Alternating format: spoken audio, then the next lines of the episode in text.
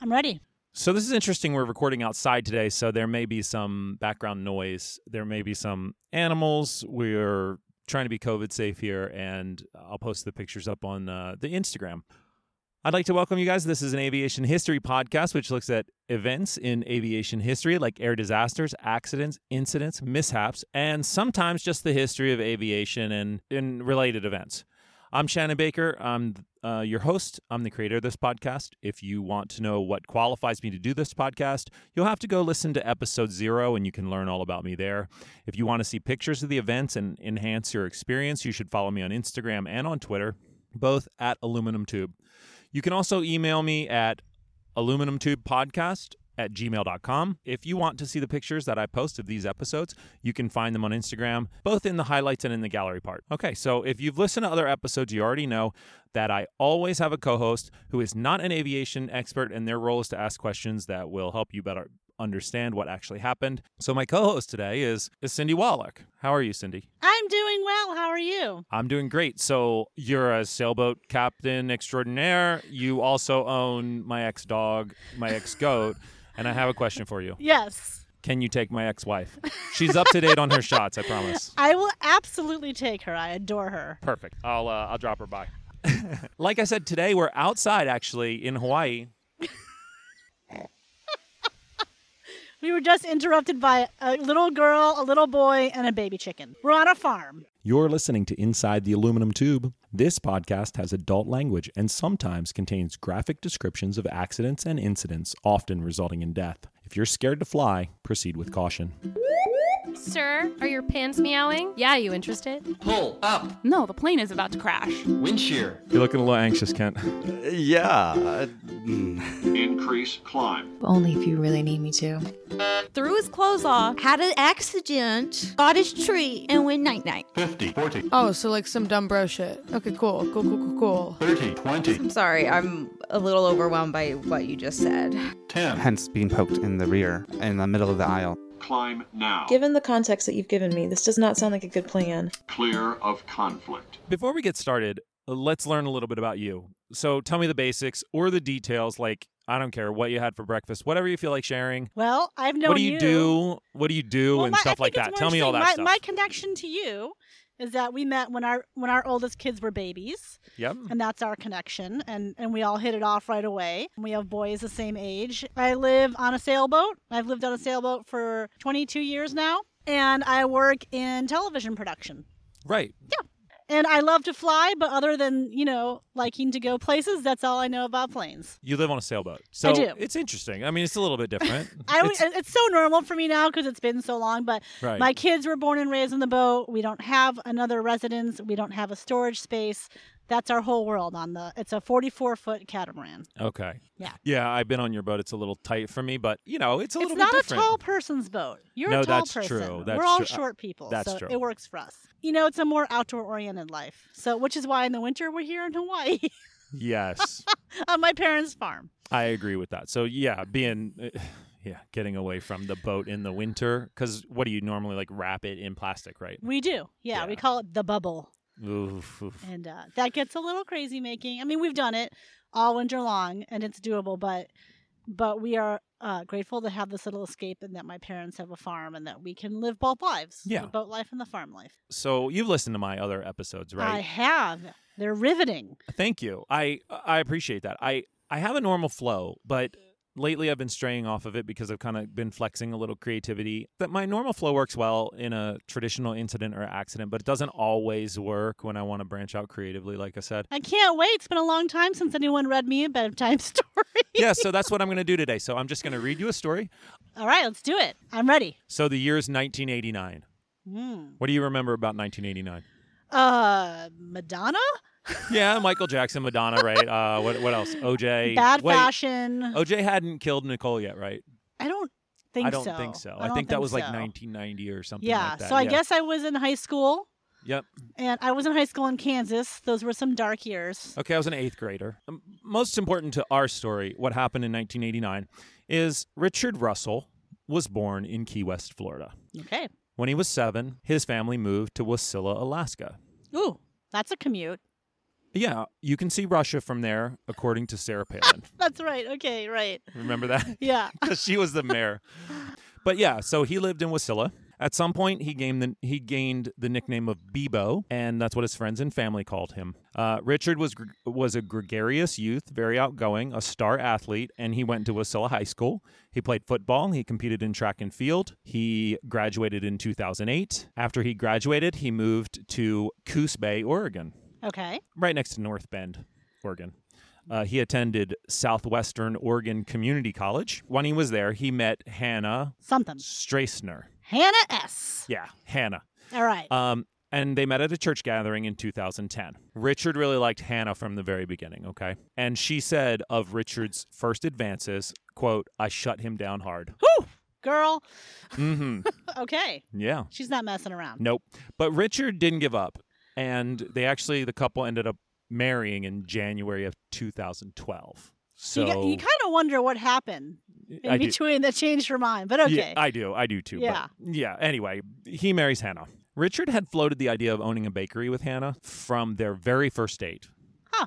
She was not elated with the idea, but he knew that she was a trained culinary, I guess, expert. She had gone to culinary school. but he didn't bake. He didn't bake. He's like, hey, baby, can you do all the cooking? he was basically Let's like, open a bakery. yeah, he was basically like from the very beginning of the date. He was like, "Oh, let's open a bakery." And If you're not rolling the dough at 4 a.m., um, anyway, Richard floated the idea. Hannah didn't like it. He knew she was trained, but two months after their wedding, in early March 2012, they opened Hannah Marie's Artisan Breads and Pastries in North Bend, Oregon, um, which is right next to Coos Bay. yeah, Hannah was 21. Richard was 22. okay, So they're young and they're getting after it, I guess. right. I mean, uh, the bakery. But life, there's no right? airplanes yet. We're getting there. Just dough. Okay, got it. Just dough. Just dough so far. This is great. Okay. This is from a news article from North Bend, Oregon, okay? They rose at 5 a.m. preparing breads and pastries in a shop that was little more than an oven, a sink, and a couple of counters. They worked until late in the evening, but they had very different personalities. Mm. Hannah was very detail oriented. She ran the whole bakery. Richard was more laid back and eager to experiment with new and wild recipes. Eager to experiment, meaning, can I taste that honey and not do any of the work? It sounds like a mom and a kid It to does. me. I, I Or don't he know. just wants to like do it in the dough. It maybe. Yeah, it could be. You know what I'm That's saying? it Like, have you ever done it in a Uh, bakery? was. um, I don't think I've ever done it in a bakery. We'll just let the imagination sober, go anyway. and then move forward. Okay, but they're getting the bakery off the There- ground. yeah, but it's all her. They're trying, and it's pretty much all. Yeah, her. and he's eating. Okay, Right. got it. They struggled for a bit in the new bakery. They often had fights in the early days, but the bakery became popular with the locals. The couple seemed happy, and they even had a chalkboard on the back wall of the bakery that had a handwritten Bible verse, Oy. a little cliche, but Mm-hmm. that said, I have loved you with an everlasting love. I will build you up again, and you will be rebuilt. Okay, That's what the chalkboard said. okay. Okay, but anyway, And they're talking about each other, not the bread. um, Because that could be like a sourdough starter. Like you just keep building it up again and it's I think everlasting. it maybe. I mean, I think it maybe it's all those things. Right? Okay. I think it's maybe like the bread, the God, and Mhm. them, their relationship, and her I- patience for him. Oh goodness, which I'm sure she had extensive patience Yes. for him. They ran the bakery g- together for three years. Okay. They sold it in 2015 to be to be closer to Hannah's family, and Hannah was from the Seattle area. Okay. The couple moved back to Washington state. They settled in Sumner, Washington, where Richard got a job at Horizon Air as a ramp agent. Okay. I'll go over what a ramp agent is, this is in, a, in just a second. Horizon Air is a regional airline that's based at SeaTac, Seattle Tacoma Airport, right? That's just the big airport there. Yeah. And Horizon is a wholly owned subsidiary of Alaska Airlines. Okay. So they so are who owns who? Alaska Air Group actually owns Horizon. Okay. Oh, Got And it. Horizon is their regional carrier okay. right? All the Horizon flights are sold by Alaska and operated as Alaska Airlines. Now, does Horizon Airlines still exist today? It does. Okay. Yeah, Horizon's still around. Um, remember, we're just talking about 2015 All right. now, Yeah, right? So okay. it wasn't that long ago. The planes operated by Horizon are co-branded as Alaska Horizon, and they also have another partner called SkyWest. Okay. But SkyWest isn't wholly owned; it's just a partner of theirs. Richard works as a ramper for Horizon. Uh, I'm going to tell you a little bit about Horizon first, and then we'll go back to the Okay. stuff. So, Horizon started operations in September of 1981. It was purchased by the Alaska Air Group in November of 1986. They continued to fly as a separate branded airline until 2010, when Alaska Airlines pivoted, making them just a regional carrier, the regional carrier that they are now.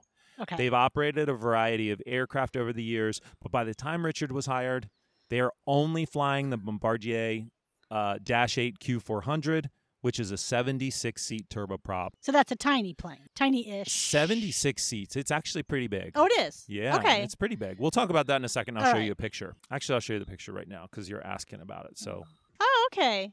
I never. When I hear turboprop, I think little, but that's right, but this is a big turboprop, and Okay. this is one of the biggest turboprops in commercial service. Um, I see.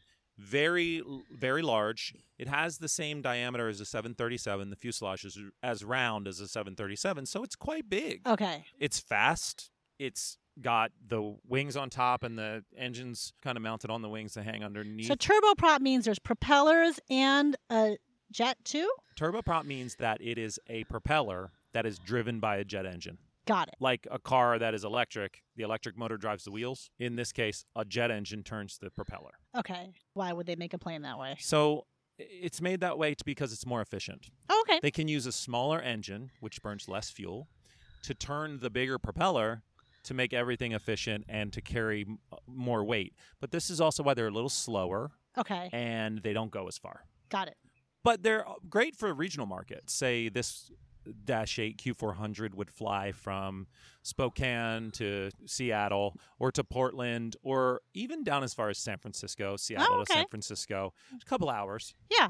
Oh, let's talk about how things were at Horizon. Okay. At this time in 2015, in the company culture of Horizon, it's in a pretty steep decline as far as morale. They are having a pilot shortage, a severe pilot shortage. The major carriers are hiring a lot of their pilots away. Horizon's employees are seeing a lot of SkyWest airplanes on the ramp, who is their other partner, Okay. and less Horizon airplanes. So Oh. you can imagine, like, Alaska is the main carrier yeah. and they're kind of like using the contractors more than they're using like their own people. Oh, that's not good. So there's a little, Yeah. you know, so people are a little nervous about if they're going to be able to keep their jobs. right. Okay. So there used to be a carrier called Virgin America, and in 2016, Alaska Airlines bought Virgin America, and they kind of tried to merge them together. So, So, they almost, Alaska owns all these little airlines. yeah, Like Alaska a mama Airlines, chicken with all their little chicks. yeah, Okay. and so it's kind of absorbing, and they're they're they're actively absorbing Virgin America into their group. okay. that wrecks morale for the pilots because they have to mix some pilots in with the other pilots. Right. And so the Alaska pilots who have been there for a long time, they're kind of like, hey, we were here first and we're the parent company. W- Where are we going to put these guys? And they're normally not going to take these guys that from Virgin and just kind of put them at the bottom. They're going to kind of like kind of melt them in. So it's like the s- step family. Like, Yeah, hey, right. here's your new brothers and sisters. You get to share a room. So sometimes, you know, a pilot will move up, but sometimes they'll get bumped back because Mm. somebody else kind of got in a- ahead of them. So anyway, i- it's hurting morale. A lot of the pilots did get fucked, but that's for another time. Okay. Something that is interesting is that a few years earlier, Seattle had passed a $15 minimum wage. Oh, But oddly, it didn't apply to airline employees. is this getting back to our buddy the ramp agent? Yeah. So we're Okay. getting back to Richard. So Richard was working for less than a Chipotle employee Oh, good grief. And Also- the last thing you want is a disgruntled airline employee. Absolute, 100%. And also, Richard is doing a really hard job. Let's talk about being a ramp agent. Richard is a ramp agent. It's not an easy job, but it gives him flight privileges, and he loves the flight privileges. Okay. He gets to travel around and see the world, but he's living on scraps. Mm, All right. So, oh a- scraps of dough. a, wrap. yeah, exactly. But they don't have the bakery anymore. no, they Okay, sold it back in so got it. 2015. That makes it hard. A ramp agent is one of those guys in the yellow or green vest. They drive the little tugs around, they load bags, Okay. they throw bags, they move airplanes, they move loading belt ramps, you know. They work outside when it's cold. And in Right. Seattle it gets cold. Yeah.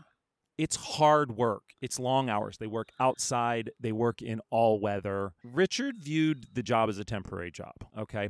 He wrote on his blog that he was pursuing his bachelor of social sciences and hoped to work his way up to a management position at Horizon Air or to join the military and go in as an officer. Okay. So Richard is working as a ramper, but that's not how he sees himself. Richard regularly complained, as did the other employees, about the management at Horizon. He complained about his pay on social media, and in fairness, Richard was right. As adults, don't we all know that lesson that we shouldn't complain about our employers on social media? It's not good to complain on social media. No, about anything, but Mm-hmm. Well- especially about your employers. Right, but also the problem with social media is social media is forever. So that's something I've tried to teach my children. Is there's no such thing as deleting. No. And that goes for text messages, That's right. social media. Think before you send, friends. Once it gets posted up there, it gets grabbed by a bot and archived forever. For So this is what happened with the Capitol rioters, right? They were like on whatever that platform was, and then somebody was able to just access the records and Yeah. download them all. yeah. Yeah, social media is forever. So, you know, but they did us a favor. I mean, Take a selfie. Despite his complaints, though, Richard was hopeful for the future and remained relatively positive. At work, Richard was well liked by his coworkers. They also called him Bebo. He was quiet, somewhat reserved. He was known as a bit of a pa- practical joker, but he was always professional when he was working. He was considered a good worker. It was noted that he was also an avid reader. Okay. Above all, he showed up on time, he did his job, and that's really what you want a ramper to do. Sure. I mean, I think that's kind of like the bar for everything. Yes. But Richard, I mean, Richard worked at it.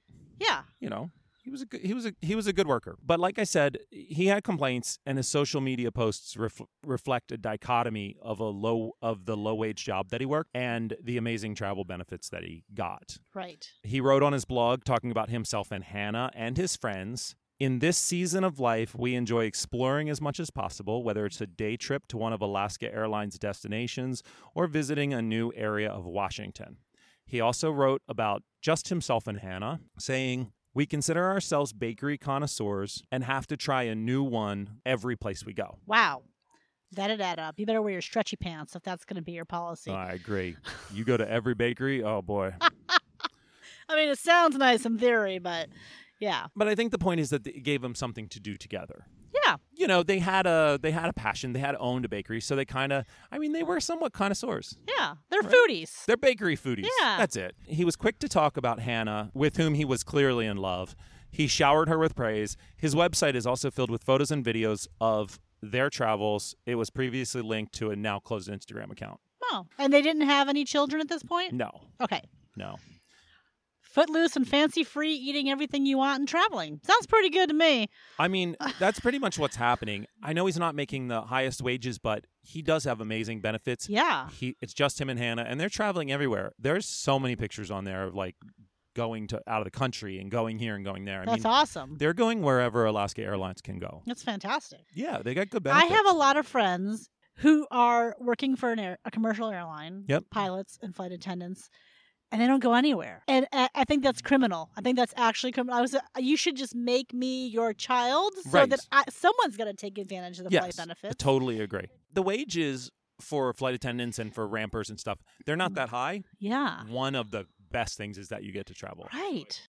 Okay, well let's get back to the story anyway. Richard was active in his local in his local community. He served as a leader at Young Life, which is a Christian youth ministry. I don't know if you know that. I've heard of it. Okay. He was very friendly. He was very willing to bring everyone in. Friend of his said a lot of people that he was helping were troubled kids. And so Richard is given back to the community. He's working as a ramper and he's traveling a lot. Seems I mean, like a good guy. so that's that, so that's what we got so far. Okay. What do you think? Um, I'm a little worried Well, obviously, and I can see the because worry on we're your setting face, him right? up, you know, as this lovely person that might be taking a fall, but so far so good. So Richard showed some interest in airplanes. He worked around airplanes and he showed some interest in airplanes. He often flew a flight simulator at home on his computer. an epiphany about what this guy could do. Okay, let's hear it. so he flew a flight simulator at home. He flew it with his friends. You know, they they can join like groups. Oh, honey, honey, video know. games aren't real. Okay, yeah, right, okay. He he didn't express any desire to be a pilot though. He wanted to be Okay. in management or he wanted to be in the military. So it wasn't really that wasn't really a thing. He wasn't going to be a pilot. In 2017, a SkyWest pilot found Richard and another ramper in the cockpit of one of the airplanes. Mm-hmm. Now, it's common for ramp agents to enter the cockpit. So let me be clear about that. They do things like they set the brakes, Okay. they check the fuel because they've just connected the fuel. So they check the fuel. They start and stop what's called the ex- auxiliary power unit, which is like a little generator that you. That you- sounds like something that Han Solo would say. Chewie, start the auxiliary power unit. Exactly. Yeah. No, e- exactly. And it, it is i- literally like that. It's like a little jet engine that lives in the back of the airplane, and all it does is provide electric. But here's what I'm thinking. Here are these minimum wage guys who don't get a lot of thrills at work and they like get to push the buttons and play Han Solo. Oh, for sure. Yeah, okay. And they're and they're kind of aviation enthusiasts, and they're like playing simulators at home, and Uh yeah. and they're enjoying it. I mean, Okay. and yeah, and they get exposure to airplanes. So oftentimes, one ramper will ride in the cockpit while the other person tugs the airplane around, Got it. so that the brakes could be pressed in the case of what's called a breakaway, Oh, like okay. the tug disconnects or the tow bar sure, breaks. Sure, it's a safety thing. Otherwise, you'd essentially have like a runaway airplane that nobody was in to stop. That'd be super bad. So it would be bad. yeah. So that's what they're there. They're there to monitor and make sure everything goes safely. Breakaways are really rare, but they do happen. Okay. I've been in an airplane that had a breakaway before. Did you? Wow. Yeah. All right. So it does happen. So it's important to have somebody up there. But on this day, Richard and his buddy, they weren't doing those basic things. The SkyWest pilot stood back and he watched the two rampers for a few minutes. Then the pilot confronted Richard and his friend, and he was told they were doing training to use the APU so that they could tow the airplane. But what the pilot saw was not what they said they were doing. And then the pilot noted that when confronted, they immediately left. Does that make sense? It does. So was this during their working hours? So it was during their working hours. Okay. But they were like, oh, we weren't doing anything, and they took off, Right. which makes them look super guilty, like they were doing something naughty. So the pilot recalled that they were talking about things like how to start the engines, Okay. how to run the autopilot, and they were running through the pilot checklist. And this is stuff. This is not part of their. No, regular this is not duties. something a ramper would do. Okay. These two guys were specifically talking about something called flows. Uh, let me describe to you what a flow is. A flow is a physical pattern that a pilot uses to accomplish a checklist, and they have it memorized. Oh. They're carefully designed to make pilot jobs easier and more efficient while getting the airplane transition to another phase. So from not running to running Gotcha. from taxiing to takeoff from takeoff from landing to taxiing and from taxi to shutdown Okay. so it's basically like a sequence of buttons that you push Right. to transition the aircraft to the next phase okay this is Do n- pilots have to have that memorized, or is Yes. it okay? so we do the flow and then we get the checklist and we make sure we got all the items on the checklist Okay.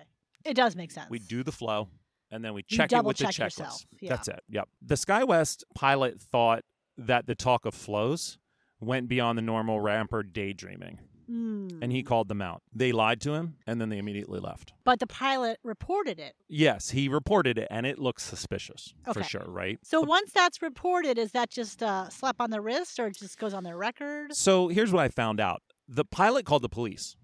Oh, interesting. and and he- what this is what year? I'm sorry. Uh, this is 2017. oh, so we're in high security era. Yes. Yes. Oh got yeah, it. we're okay, in high I'm security. with you. I'm with you. So yeah, the pilot thought it was suspicious. He calls the police. He and he talks to the ramp supervisor. But nothing became of the incident. They called Richard in, and the reason it was dismissed is because a lot of rampers have aspirations to become pilots. like and aspirations that are realistic, or like just because it looks cool. And a lot of fun? rampers do become pilots. Do they? They become rampers because they're very passionate about aviation, so they'll y- use the money they earn as a ramper to like go get Oh, 'cause, pilot like, there's a lot of there's a credentials. lot of training. Involved. Yeah, there's a lot of training, and Sure. so and it also gives them like, hey, Alaska Airlines, I already worked for you. Uh, that's what I was thinking. Right? They're So already it- in the door. They're already in the door, so they Okay. can have a better relationship with the company because they've already worked there. So let me ask you this. As as a passenger, and this is maybe way off topic, I want my pilots to come from uh pilot backgrounds, you know, whether they're from the military or people who started flying when they were young. If someone was like l- slinging suitcases one day and flying the airplane a year later, that doesn't make me feel great. We're all really trained well, though. okay. In fairness, we're trained. Oh. And Really I'm well. not, you know, there's no, but I'm just saying there's there's there's a lot of experience that I know you guys have and you We- want to know that's there. We do, and it does take some time to develop that experience. But to your point, that is how you do it. I mean, That's you so do like interesting. start from nothing essentially, and then eventually you become trained. That well, and I think it's great that they're giving uh, people a pathway like that. That's excellent. And in this case, the the supervisor gives them the benefit of a doubt. It gets dismissed, and like I said, it's because rampers can be passionate about aviation, and so i- i- it's unusual, but it's not completely out of the question. But I'll say that the SkyWest pilot was not wrong to be suspicious, because the level of knowledge that these two uh, people were seeking to educate themselves on goes beyond the scope of their job, but also goes beyond the scope of a typical, like, hey, how does this work? right. They're like really digging into o- the operation of the aircraft more specifically than like saying, oh, can you explain to me uh, how the engines work? Or so it was less something about curiosity and that. more like planning. i- it's less curiosity and more like plan or practice or. sure. Uh. Figuring it, out. Yeah, they're figuring it out, and it and and the SkyWest pilot's not wrong. It, it looks suspicious. And these two fellows were not necessarily in any kind of pilot school at that time or anything like that. Okay. No, nothing happens. That's 2017. Richard continues to work there. Okay. Okay. August 10th, 2018. Richard came to work that day. He clocked in around 2:30 p.m. and he was working a second shift. It was a beautiful day. It was about 75 degrees in Seattle, clear skies. Pearl Jam was playing a charity concert to benefit the homeless that, that night, and that was at Safeco Field, now T-Mobile Park. The set list, I mean, it was fucking great. They planned to play all of the good original Pearl Jam shit. I love that we're bringing a good concert into this. I looked it up. I looked Okay. up the. I had to look up the set list, and it's available. The concert was s- sold out. That means nearly fifty thousand people were going to show up. Wow. They finished the set list with Yellow Ledbetter, by the way, which is a great song. It would be hard to have a bad Pearl Jam I- uh, concert. I, agreed. Yeah, I mean, you're what- uh, good to it was go. awesome. So there was a Bombardier Dash 8 Q400, the one we talked about already yes. that had flown in that afternoon from Victoria, British Columbia. It was parked on the north ramp. It wasn't going to fly again till the following day. But before we get into any more of that, and you look nervous, I just feel like I know where this is going, but I, Before- am I'm excited. okay, let's talk about the Dash 8 Q400. We talked a little bit about it. It's a turboprop, talked about what that means. The Dash 8 was originally built by de Havilland Canada. It was introduced in 1984. De Havilland was later bought by Boeing in 1988. Then it got bought by Bombardier, which is a French Canadian company in 1992. Then it was bought again by a venture capital company in 2019. We don't really have to talk about that, but the Dash 8 Q400 was introduced in the year 2000. The Q stands for quiet. It's the Ooh. newest model of Dash series. It's very fast, it's pressurized, it's very comfortable, it's very quiet. It costs It's around 25 million sneaky. bucks. Quiet like sneaky. It's quiet. The props are quiet and it's quiet on the inside. It has Mm. active vibration dampening. And I don't exactly know what active vibration dampening is, but they're seeking to make this airplane like really comfortable for passengers. And I've Okay. ridden on them and they are actually super comfortable. So Interesting. normally I don't get in a turboprop and be like, that is great. But these are super comfortable, nice and big. Huh. And as far as from a pilot perspective, very modern. Okay. The Dash 8 is the most popular commuter turboprop ever built, and there are roughly 1,500 of them, most of them still flying. It's very well known, it's modern. But the airplane that we're talking about today was purchased by Horizon and delivered to Horizon in 2012. That's a little history about the Dash 8 Q400 and about the specific airplane Okay. that's sitting on the ramp. So the plane's parked on the north cargo ramp with a bunch of airplanes. At around 7 p.m., Richard drove his tug to the north ramp. We don't actually know why he was on the north ramp, but he drove his tug to the north ramp. so he wasn't necessarily supposed to go there. He just went there. Yeah. Okay. Now, i- it wouldn't be unusual for a ramper to drive a tug to somewhere else Sure. because ground control doesn't know what the company needs. Like the company could be like, "Hey, I need you to go get this airplane, tow it to this gate," or "I need you to go up there and fuel this airplane," or "I need you whatever." Sure. you know, so it's not unusual to see a ramp ramper driving around. Yeah. There's stuff going on. There's Mm. stuff He's going doing Oh. on. the things. It doesn't look suspicious. okay. So we don't know why he was there, but he was there. A few minutes later, he gets off his tug, he opens the door to the Dash 8, and he climbs inside. He goes to the s- cockpit and he starts both engines. Mm-hmm. And he's Okay. alone. and he's alone. Okay. At this point, he gets out of the airplane, goes back to the tug. Both engines are running. Uh oh. He hooks the tug up to the dash 8. He turns it 180 degrees. He disconnects the tug, moves the tug out of the way, and now he's 90 degrees to runway 16 center. So Which- that's the right direction to be pointed. So he's pointing basically if he goes forward and he turns left, he'd Yeah. be on the runway 16 center. Okay. So did he already make a no-no by not having someone on the brakes while he was while the engines were on and he was tugging it? He made a no-no by entering the airplane There's that and starting too. the engines at all. Okay. for sure if the engines are running and the tug is tugging it and there's only one person. Nothing is good here. Everything's bad so far. Everything is bad here. And he's stone sober and this is the middle of the day? This is 7:30 at night. Oh, okay. So he moves the tug out of the way. He gets back in the dash 8. He closes the door behind him. Dun dun. Exactly. At about 7:30 p.m., the dash 8 taxis straight ahead, cutting off another Alaska flight and taxiing to the runway 16 center. It lines up for takeoff on a closed runway. Next to that runway is runway 16 right. On 16 right, there is another Alaska airline taking off. Now, the guy that he cut off, because he pulls right out in front and there's an airplane coming, that guy says that he saw the tire smoking. Oof. Which means what? He was going faster. This was a question I had. So I talked to my friend Lauren. Lauren was a Horizon pilot. She flew this type of aircraft as a captain, and she flew this aircraft that we're talking about today. Ooh. All we could figure is that the smoke was coming from a tire that he probably dragged. Okay. Richard wasn't a pilot. He'd never taxied an airplane in real life. He tugged them around, but he Right. never taxied. He just one. sat and played airplane and pushed buttons. Exactly. Yeah. But he never taxied one. So we think that because the Dash 8 has a lot of power, especially when it's light, Richard got a little aggressive with the throttle Sure. and he just kind of like used the brakes too hard and he Now, as dragged a the tire. pilot, if you're sitting there and somebody cuts you off, like what would your response be if some other airplane just cut you off like that? If we're not told to give way, Okay. we don't expect another airplane to be there. So you got to be thinking fast. Right. At this point, the Alaska Airlines says, "Hey, this Dash 8 cut me off," and the and the ground controller and the tower controller seek for the Dash 8 to identify itself.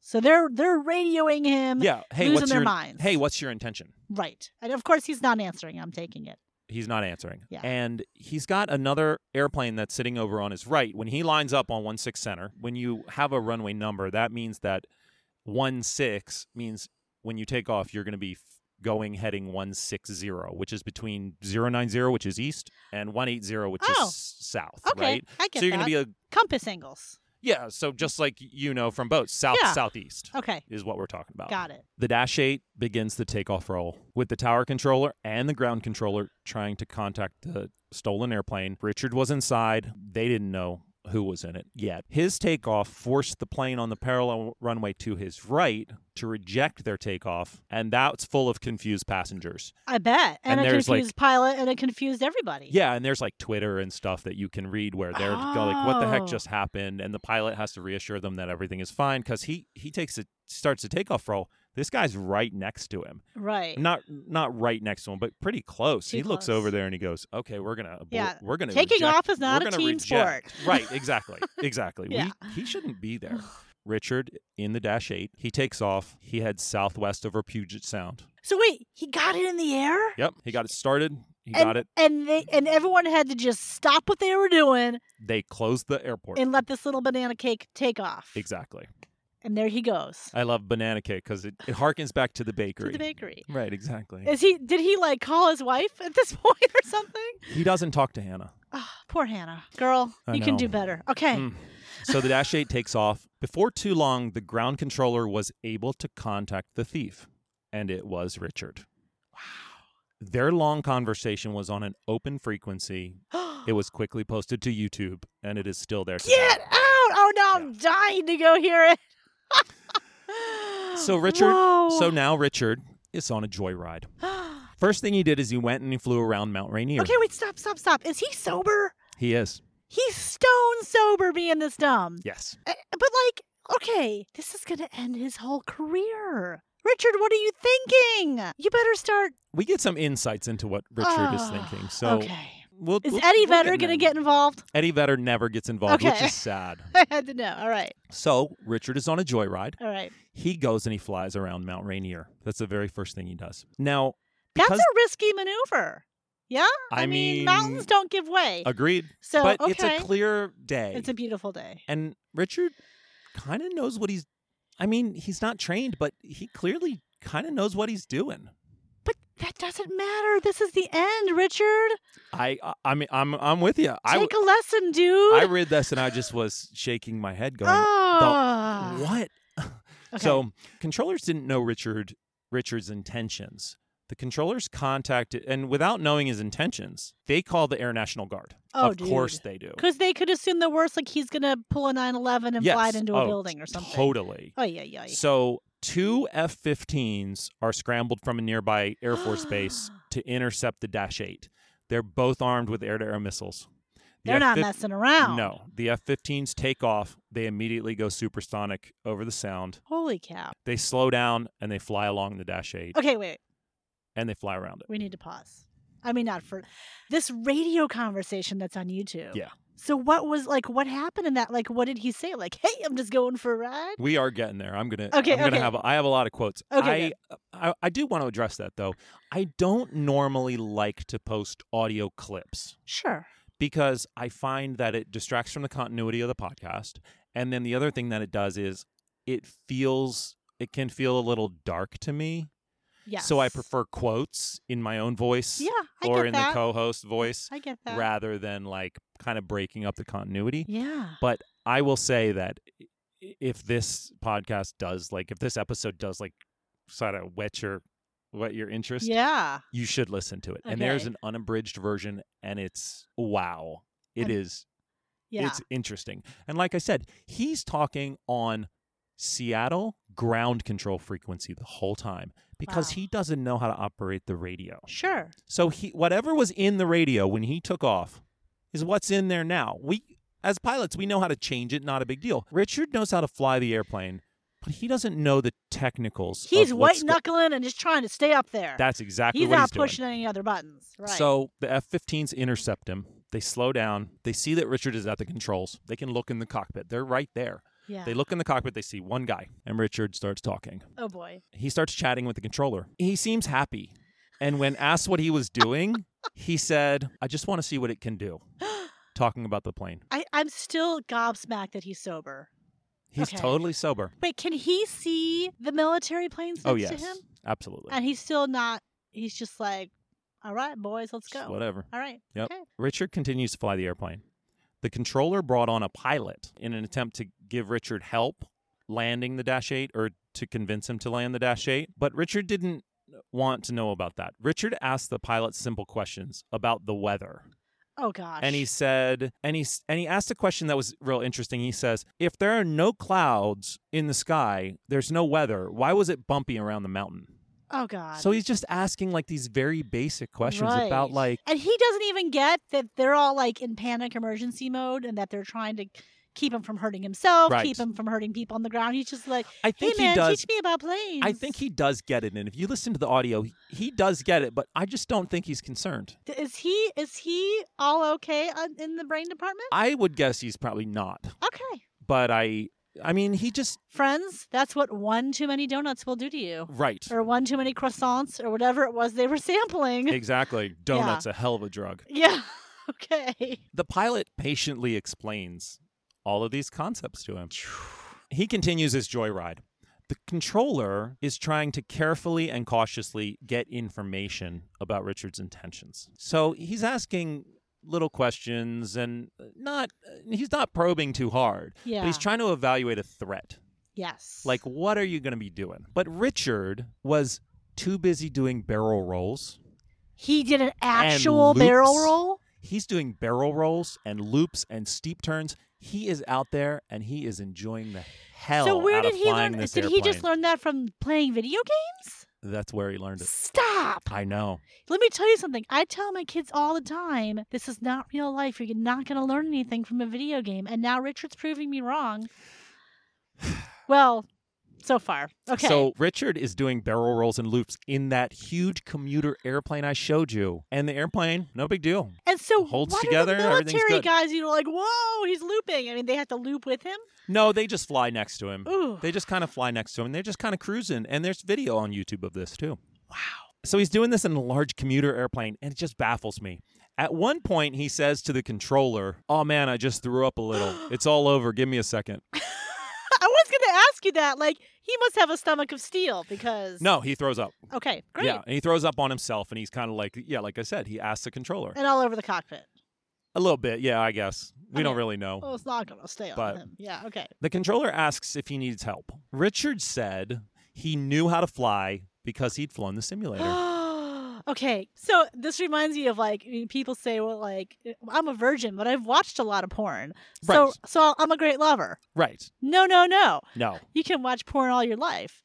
It's not the same. Well, I'm, I, I'll make the argument that you can fly airplanes all day on a video game, but until you've actually done it, you don't know what you can do. Right. Now, That's the same with sex. Richard kind of knows what he's doing. I mean, it's kind of shocking. Ugh, I would call that dumb luck. I don't know what it is, but he's up there and The he's frosting fairies are watching after him. he's up there and he's flying the hell out of this airplane. Okay, Richard says he doesn't need help because he knows how to fly the airplane, but he says he'd like the pressurization to work because he felt lightheaded. oh, So he doesn't know. so is that to ha- about how high he is? Is that because of the altitude? No, I was actually about to comment, and I'm glad you got you got ahead of me on that one. He wasn't high enough at any point to really feel lightheaded from the altitude. Oh, He's just airsick, Mm. and he's really wound up. It's- adrenaline. He just stolen an airplane, right. and he's up there doing loops and rolls and Oof. but this is to my point he knows how to do the, the large things and this is what you learn in a simulator is in a home computer based simulator you learn how to do the big large things Sure. you don't learn how to push the little buttons that turn on the pressurization and stuff like that Pushing little buttons is very important. very important this is what i get paid to do okay Yes. Mm. i'm a paid button pusher Nuance is important, Richard. but this is what richard was trying to learn back in 2017 when they were running the checklist and the flows But did he know? I mean, sometimes you don't know what you don't know. And in this case, we actually don't know if Richard was just up there hanging with his friend and doing it, Yeah. or that they played video games together, or that he's going through the motions. We have no indication. He never makes a social media post about it. He never told his friends or family. So we actually don't know if Richard ever planned this. Hmm. We don't know.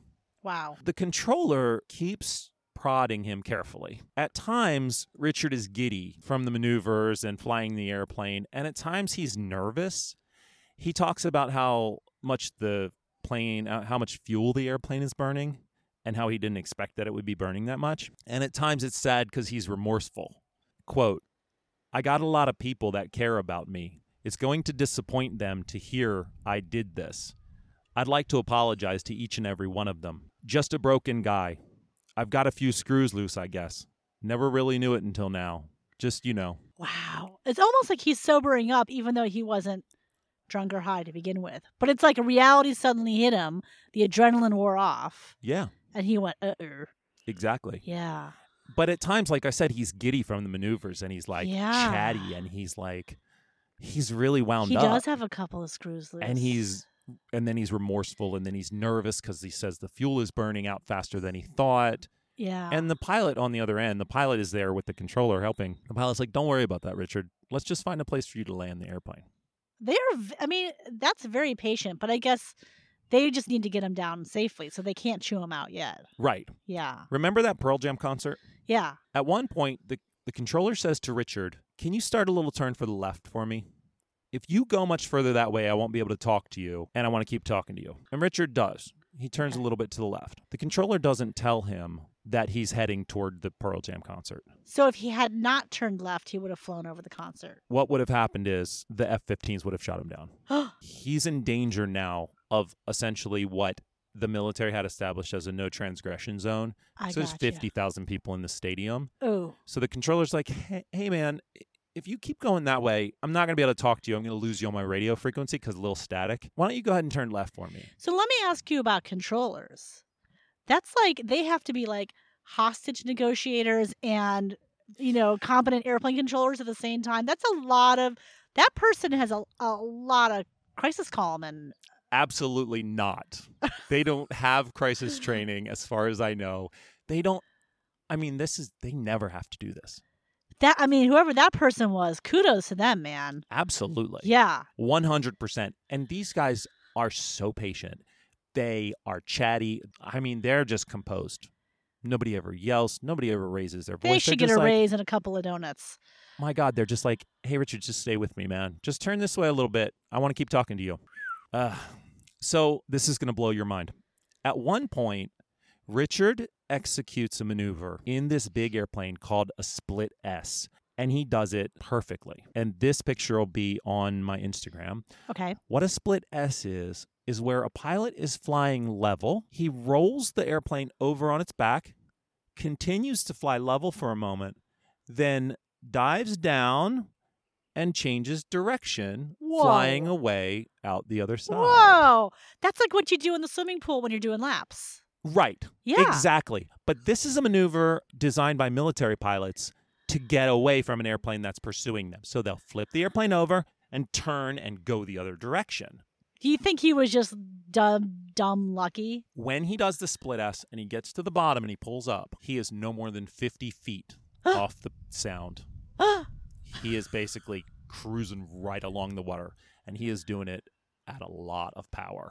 Whoa. So, So the airplane is cooking. the, the video, who's taking this video? Is it the military planes? No, there's actually shaky video from people because this guy's flying Oh. around for a while. So people get alerted and they go out Holy with their video camera. cow. They're looking, going, What the hell am I s- watching? What is going on here? They're Yeah. seeing two F 15s and a Dash 8. Yeah, yeah, yeah. They're right. going, What is going on? So they're taking video. And then we all assume the worst because all of us, or m- many of us, lived through 9 11. oh, and goodness. so you go, yeah. I think most people would assume the worst seeing F 15s. And I mean, most people would be like, so, and "What going in back to the hell?" concert, sorry to digress, No, no, that's okay. But if you're going to shoot a plane down uh, to get it away from this concert, then isn't it going to land on people anyway when you shoot it down? So they set up essentially a no transgression zone where they where if you think of a map from the top, Okay. they said if this guy crosses this line, sure. we're going to shoot him down because at that point we can shoot him and he'll Got it. the wreckage will land. Minimum clear. damage. Minimum damage. the All right. wreckage will land clear. And in this case, they're trying to get all the wreckage in the case they had to shoot him down to land in Puget Sound. Right. Okay. They Don't want worry it about all the in water. boaters. right. Don't worry about the boaters. we want to make sure that Puget Sound is busy, man. right. But anyways, but uh, We- yeah. we it's want to make better. sure Eddie Vedder is okay. Right. Okay. I'm just kidding. He, they just they're out to protect the general He's a population. national treasure, my friend. but he's barely able to pull up. Okay. Okay, and this is important. Then his intentions become a little more clear. Okay, the controller asks him, "Hey, there's a runway right over there to your left, or whatever he says." Uh, I don't always have the exact words here because it, it is a lot, but um, he basically says, "Hey, if you look over there, there's a runway. Why don't you go land there?" And Richard basically says that he has no intention to land the airplane and that he's surprised he lived through the last maneuver. Ooh. He has no intention to land the airplane ever? We're gonna Ever. see. Okay. I'm not sure. You know as much as I know. okay. So around this time, there's an orca. Okay, there's an Are we killing whales? In this no, no. podcast? But around this time, there's an orca that had been like really heavily publicized. The orca's calf had died, and the orca was just sitting next to the dead calf. And you could see it from the air. And there was footage, and it was like a sad story in the right. newspaper, right? And on TV. Richard asks for the coordinates because he wants to go see it for himself. This guy has huge cojones. I mean, he just barely lives through this maneuver called a split S, which is unbelievable to watch. What is going through his brain? Uh, Uh, I have no idea. So the controller doesn't give him the coordinates. Yeah. The controller's like, "Hey, listen, why don't we just talk about landing that airplane?" Richard replies with, "Quote, damn it, people's lives are at stake here." Okay. That's kind of a threat, right? Yeah. The controller says, "Please don't say that. Let's be serious." Sure. Sure. That's what he says. He keeps it together and it's just perfect. He's just like, hey, man, don't say that I want to buy this controller a beer at this for point. real. And Richard replies with, nah, I don't want to hurt anyone. Wow. Wow. He's making this up as he goes. He's totally making it up as he goes. Ooh. He later asks the controller, Richard asks the controller if he could get a job at Alaska Airlines if he landed the airplane successfully. Again, this is all nonsense. Yeah. You know, he asks, "C- "Can I you think I could get a job at Alaska Airlines if I land this safely?" And the controller goes, "Oh, if you pull this off, you pretty much can be hired anywhere." So he's bullshitting him just to get him to land it. he's just trying to keep it together. Yeah. He's Yeah. just trying to get Richard to be like, and he keeps reminding Richard, hey, there's an airfield right there. Right. Okay. And he's talking about this military airfield a couple times. And Richard says, nah, I don't want to land there. I might hurt somebody. And also, if I land there, they're going to rough me up. Oh. So he's concerned Yeah. about getting. so like, he beat up. realizes he's done wrong. It's very clear that he knows that he fucked himself. I mean, he really is very aw- acutely aware that what he's doing is He's just digging himself deeper and deeper. Totally. So what we should be taking from this is that Richard is like emotionally all over the map. He's emotionally confused. I'm just not sure he planned this. We don't have any evidence that he Where- planned it. Mm. so- you know, okay, so where's Hannah? Can someone call Hannah and bring her to the radio? I, yeah, I agree. Can she? I mean, you would think that th- that would come to their, we don't Tension. know. We don't know the status of their relationship. So and that could that could I be. mean, a this big could thing. be a big thing. I- Yeah. I'm, it's that's purely conjecture. I have no sure. anything. I just know that he never even mentions Hannah. Friends, this is what too much gluten will do to your brain, or Mm. sugar, or both. Okay. the last bit about the Alaska Airlines. So that's the end of the recording. Approximately 1.5 hours after it all started, the flight data recorder shows that Richard nose the airplane over and he started an intentional descent. When he was about 2,000 feet off the ground, he nosed the airplane a little harder, and six seconds later, the aircraft impacts the ground on Keytron Island. Richard Russell is killed. Wow. So, uh, where's Keytron Island? That's i- southwest of Seattle in Puget Sound, and it's a very sparsely populated island. Okay. So there's not much there. I think Richard knew that. Yeah. He knew he knew that there wasn't anybody there. So I wonder when he got in the airplane, did he mean this to be a suicide mission, or was it a realization that he screwed up, and thought and thought sadly that was his only way out? We don't really know because the thing is his friends and family are adamant and they said to the Seattle Times paper many times that they, it was a complete shock. They were completely surprised. And his wife too. I mean, Yes. they were technically still married at this point. Correct.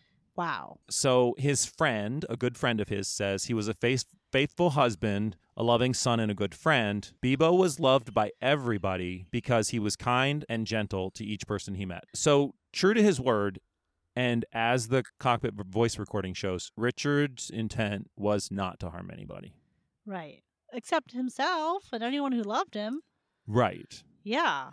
So let's talk about what the NTSB and the FBI says. So the FBI does an investigation, as the FBI would in a As they case do. like this.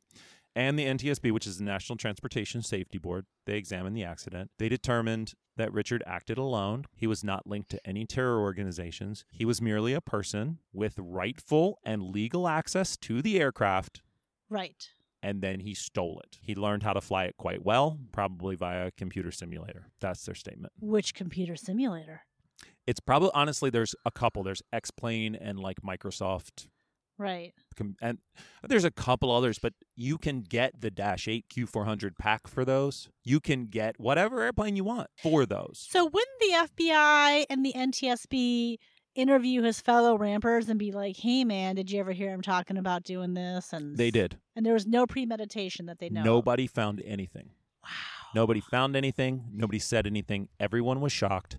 They were all just like, "What? What the hell?" You know what this the, to me, and I feel like every story I hear about anything uh, wrong these days goes back to we don't have adequate mental health access in this country because clearly something was not okay in his head. I can't agree with you more. Poor I dude. completely agree with you, and so do a few well-known psychiatrists that are on YouTube that Yeah. listen to this cockpit re- voice recording oh, really? and did evaluations of his past. Yeah. Their best guess, and I'm not a psychologist, was that Richard was depressed. He may have planned the event. He may not have. We really don't know, and we'll never know. So have they taken um are there new safety precautions in place to keep rampers from doing stuff like this? Nothing has changed. Oh. Horizon is still a company. Rampers can still get on the airplanes. They viewed it as a fluke. Wow. But they got lucky that he was able to handle the aircraft and not hurt anybody on the ground. So nobody died on that little island. Nope. Just him. When he crashed, he started a small fire that burned two acres, just two acres. Wow. There wasn't much fuel in the airplane. The last reported fuel was about 1,500 pounds. That's not much. That amounts to divide that by 6.5, and that's how many gallons it is. So what's that? Like, I don't Oh, know. It's a lot. It's a Public Mm. little- math. Yeah, math. Public Um, public math is so, hard. but I, I want to know more. And I know that you don't necessarily have the information, but I feel like we need to find Hannah. I think Yeah. Hannah is the key to all this. I- Something was happening at home. I think Hannah. Hannah is the key, but the family refuses to make a statement. And the this was family wrote, 2018? yeah, Okay. the family wrote a statement, a press statement, and refused to talk to anyone. So they knew something was up. I don't know. I, I wish I had an answer. I mean, they they I are feel entitled like- to their privacy on the one hand, but he also did potentially endanger the public. You know, on the other hand. So you I agree know. with you. But the interesting thing, and also the name of this episode, his flying abilities earned him the posthumous title of Sky King. Stop. I am not kidding. Someone called him Sky King, and the press ran with it. That's but that's banana. well, he would have loved that. he would have loved it. Are But- you kidding and, me? like, That's the best I way to feel like- honor Richard. Right, okay, so this is conflicting because he's an empathetic character, Totally. But He's a he- really likable but guy he did too. a naughty thing. Bad thing. So you don't get to go out as the king if you do something bad. I agree on a lot of That's people. not setting a good example for the kids out there. Agreed, and a lot of people have um come have come with that same criticism that you have is like, why would you call the guy Sky King after? But I'm gonna tell you why.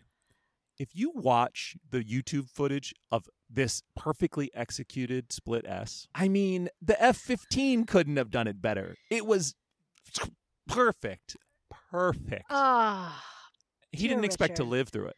I want him alive. I have questions. So many questions. So many God. questions. Um, I and really now you and I are gonna once we stop recording, we are going to the YouTubes.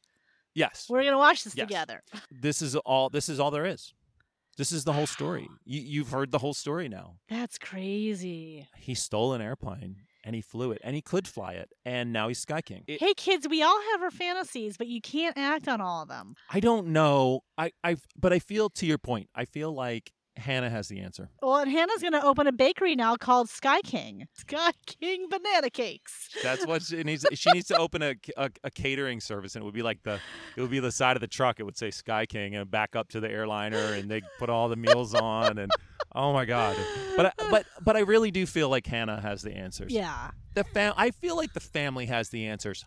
I'm not 100% sure. like if we're speculating like the marriage may not have been going well or Right. or something Now, uh, okay, so let me dispel a myth. Uh, Maybe not a myth. I came to a different conclusion than some of the some of the other commenters Okay. online.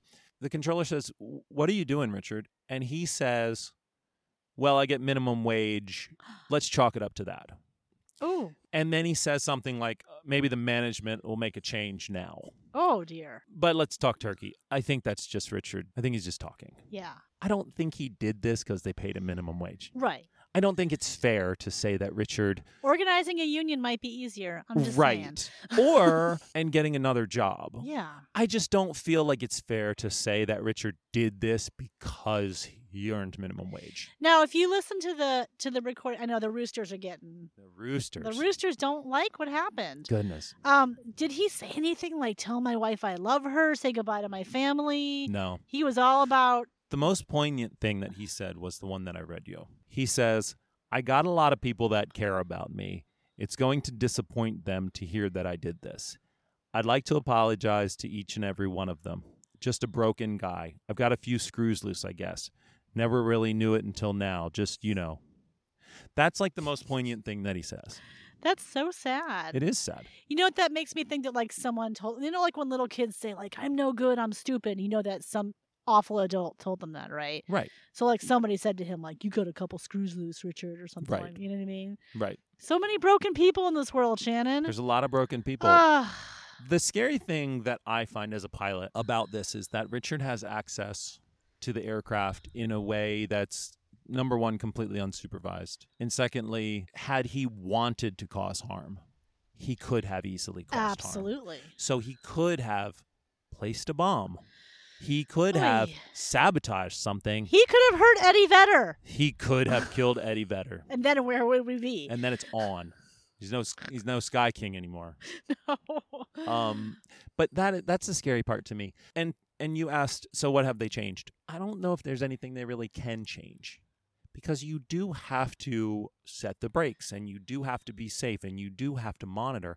I think the thing that you said, which is the most poignant, is access to mental health care. A hundred percent. And and you know, you and I are recording this shortly after the Capitol insurrection, and you have all these people who who don't feel valued and who don't feel loved, and who don't feel uh, seen and important and Right. heard.